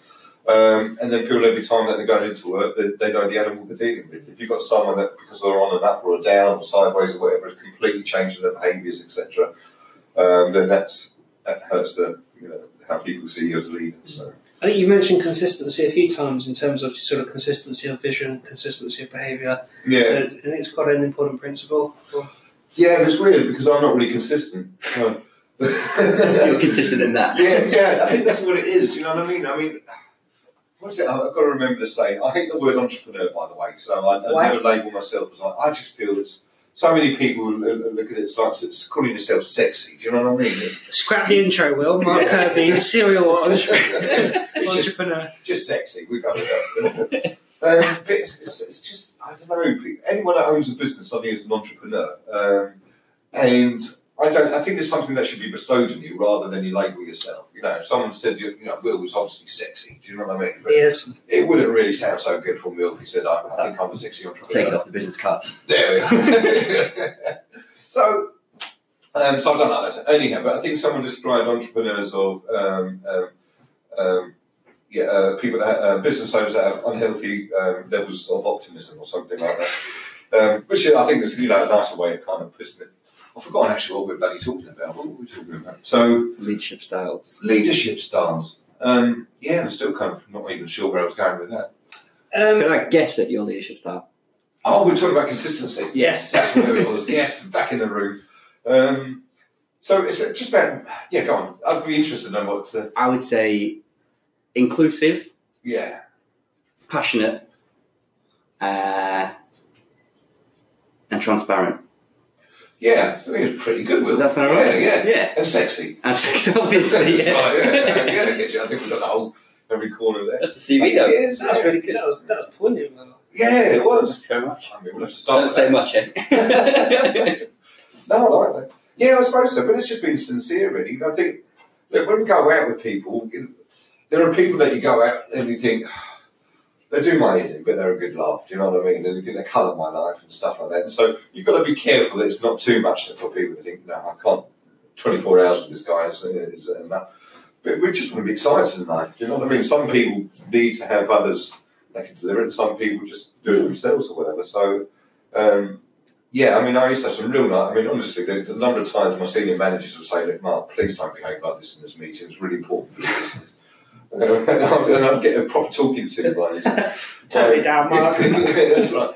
But we give you the cue. You know. So, but that's the great. It's the banter, you know, where um, you know, we all know what we need to do, and I, we've got strengths and weaknesses, and we just have fun with it. Really. Any leaders in history, um, not just business, you know, sport, music, whatever, that, that you look up to or have learned some things from? Do you know, it's one of those questions I hate because I know I should have some really good stock answer for it and stuff like that. I think the honest As answer. an entrepreneur, Mark, Yeah. so are, there any, are there any leaders in history? Yeah, that's it. It's a, The Gallagher brothers. no, yeah, but in a funny way. I mean, I get inspired by people that a lot of these because you know what I mean. That a lot of it is um, the PR behind these engines, anyhow. Of you know these top leaders, whoever it might be. Um, and actually, I get inspired more by just the normal person that will actually do. I actually get more inspired by the person who actually may work on, I don't know, laying carpets or something like that. But they will say something really quite inspiring about how they deal with customers and things. And I think, oh my God, why are you just doing that? You could actually. And so those are the kind of uh, the, the just the, the normal real people that you go through in life, where I'm picking up how do they deal with customers. That's that's really what I quite, quite get interested in. You know, when you're talking about. Um, uh, you know, with- and it doesn't have to be of any big successful company or whatever. It could be the man in the van, it could be um, the person in the shop, etc. Yeah. Um, and you know that that's just in- inspiring to hear how people kind of see and read and, and handle customers in those situations. Really. Any any really incredible piece of advice from someone completely unexpected? And just hit you square between the eyes. That's a tough question. Oh, blimey, yeah. Um,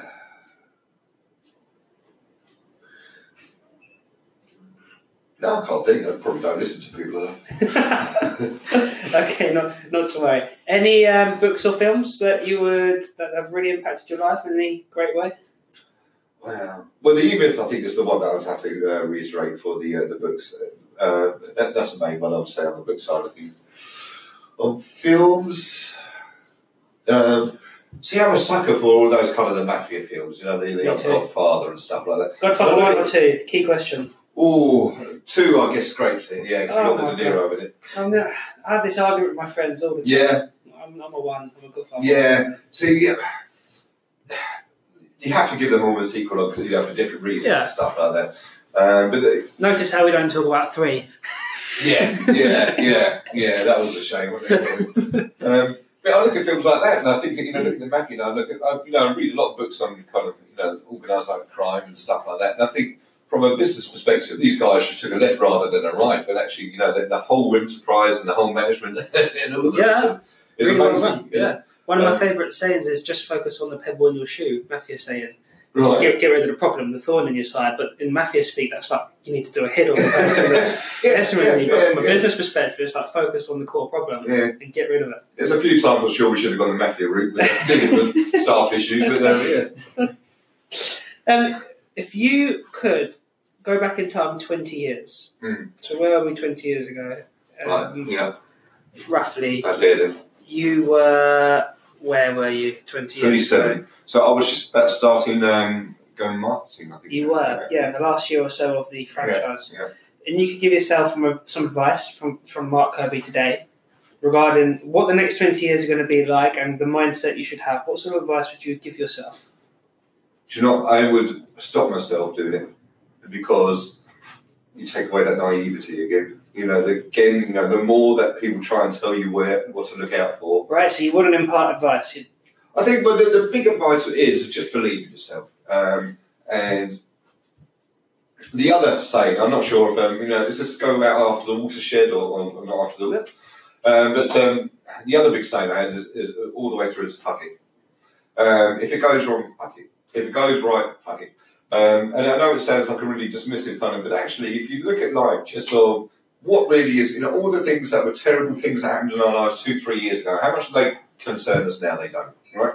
It's newspaper. Um, so why get so worried about it? Just do something, and if it fails, fuck it, it's going to fail. You know, so, so it goes back to um, you know, plan for success, failure take care of itself. You know, I've gone through personal ups and downs as we all do. Everybody's got uh, things that will happen in their lives that uh, uh, are going to be good and going to be bad. But actually, if you worry about what they're going to be, then um, you've got to be conscious. You know, you can't be naive. Yes, you can be naive, but you can't be completely uh, turned off to consequences of you know what you're doing.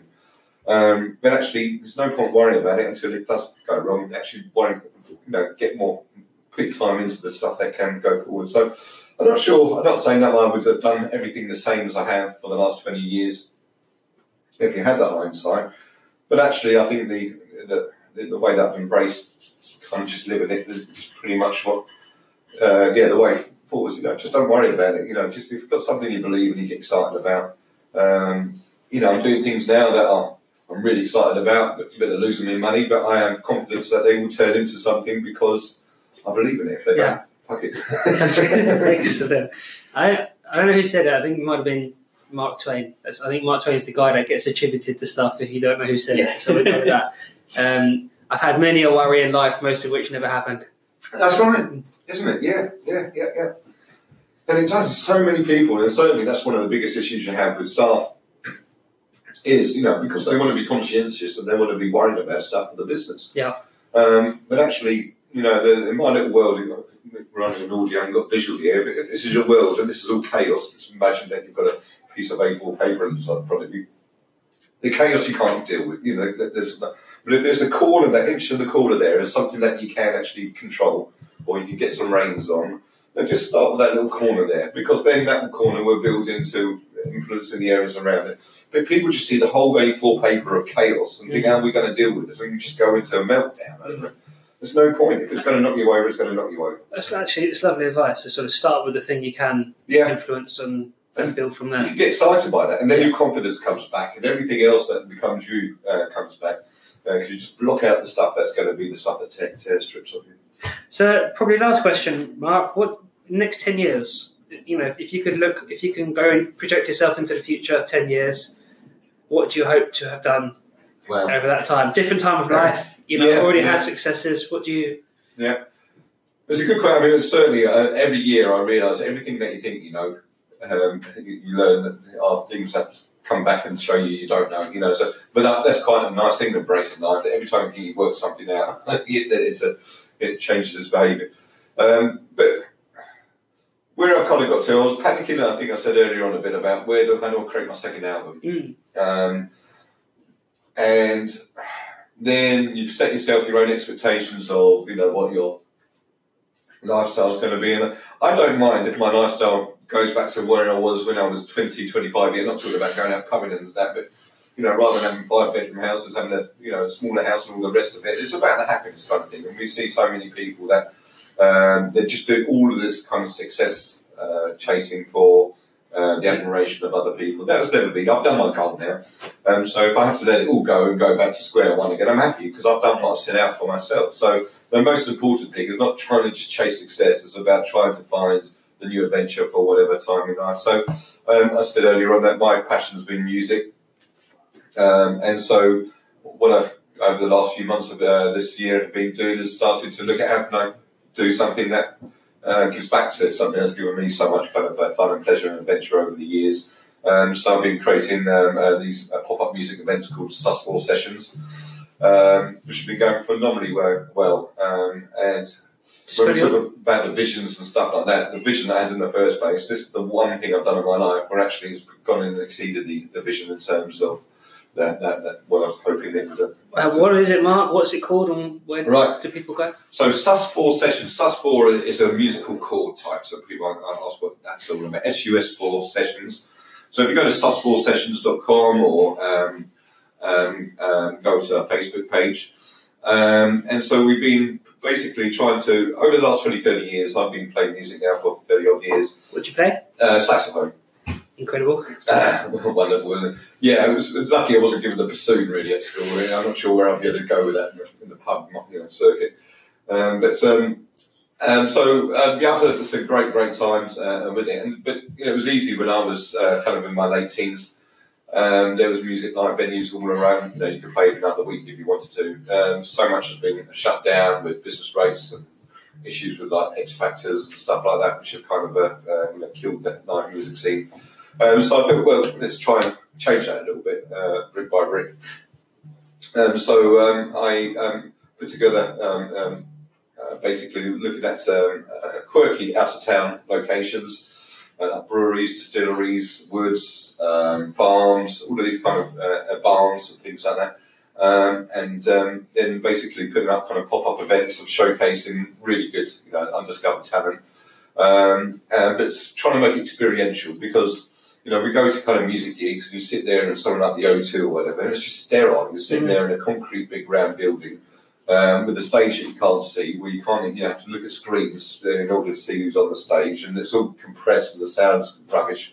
And there's no atmosphere, there's no kind of real, you know, I came from the rave generation, you know, where that was the last generation of people actually going out there and going crazy and enjoying that social life. And you had long hair, didn't you? I So did have long perfect hair. raver. Absolutely, yeah, yeah, yeah, yeah. Those days are gone. Um, but um, um, but you know, it was life was so experiential then. You know, it wasn't just about the music or you know, everything was discovery and stuff like that. So that's what I wanted to do. Was so you know we were doing it out of town and stuff. You know, we roasted marshmallows on fire pits. You've got snuggle blankets. You've got um, intimate kind of gigs um, and stuff. You know, you've got you know, I did one last Friday on mulled wine and uh, fireworks and toffee apple cider and that. So just trying to create a whole kind of a experience, uh, kind of in a boutique 100, 150 type uh, crowd. Um, so at the moment, yeah, it's a loss, uh, it's just something I've really enjoyed, and the same kind of thing that I never went into it to say this will definitely make me this. Um, but now I'm talking to landowners about getting permanent locations and you know putting up double TPs and starting to create. And then my back. So what's happening now is all my backgrounds kind of experiences are starting to kind of feed it. So the franchising, I can then create a process and a model which I can then franchise and have uh, this concept that can you know, be transported to other locations and um, you know the people and the leadership and all of this skills before. So it's nice at the moment to have a place. Something again, it might be one of those big failures that we talked about, but um, um, at the moment, it's doing something that you feel. And and is this is this your way to help aspiring artists come to the foray as well as the sort of customer experience side of things that you've also spent 20, 30 years doing? It was both. It started off. How could I get back to the music thing? Um, so for, for all of these um, events, we video the artists and give them a proper show reel. So that's why I find really kind of cool places that we can uh, host it so that it comes out well, rather than it being you know taking a video in a pub with a fruit machine and the toilet door next door to them, you know, the, the typical band staging in a pub. Um, you know, let's do somewhere that's really find all these kind of cool locations. Um, and then I wanted to create the wow. You know, I've, I've got bored of the whole corporate thing. Um, it was, you know, I was just getting really bored of having to have committees of ten people that you'd have to kind of try and sell into and stuff. And I thought, where's the fun? So you know, so let's try and go B two C rather than B two B. Um, and actually, yeah, it's it's nice to create something that's actually reasonably simple in its in its concept, but is completely unique in terms of what is out there, and um, it's just got momentum of its own. So, um, um, you know, the advocacy has been amazing from what we're getting from people. So we try and find places that you can do glamping and that as well. So you're making a whole experience. You know, you can go out for the night and stay out. Luckily, I've had the summer for it as well. Yeah. Made it easy. It sounds good fun, doesn't it? Yeah, check it Hopefully, out. hopefully this is the birthing of your second album. That's right. Uh, I think it's a wonderful sort of place to stop. So Thank you. you've Thank been very absolutely Well, thank you, brilliant. gents, and uh, happy Halloween. And uh, you up to anything tonight? Uh, are we up to anything tonight? Should we go trick or treating in the streets of London? Wow. Flower bombs. So we're going to do that. So watch out for Win and Joe. Cheers. Thank you. Bye.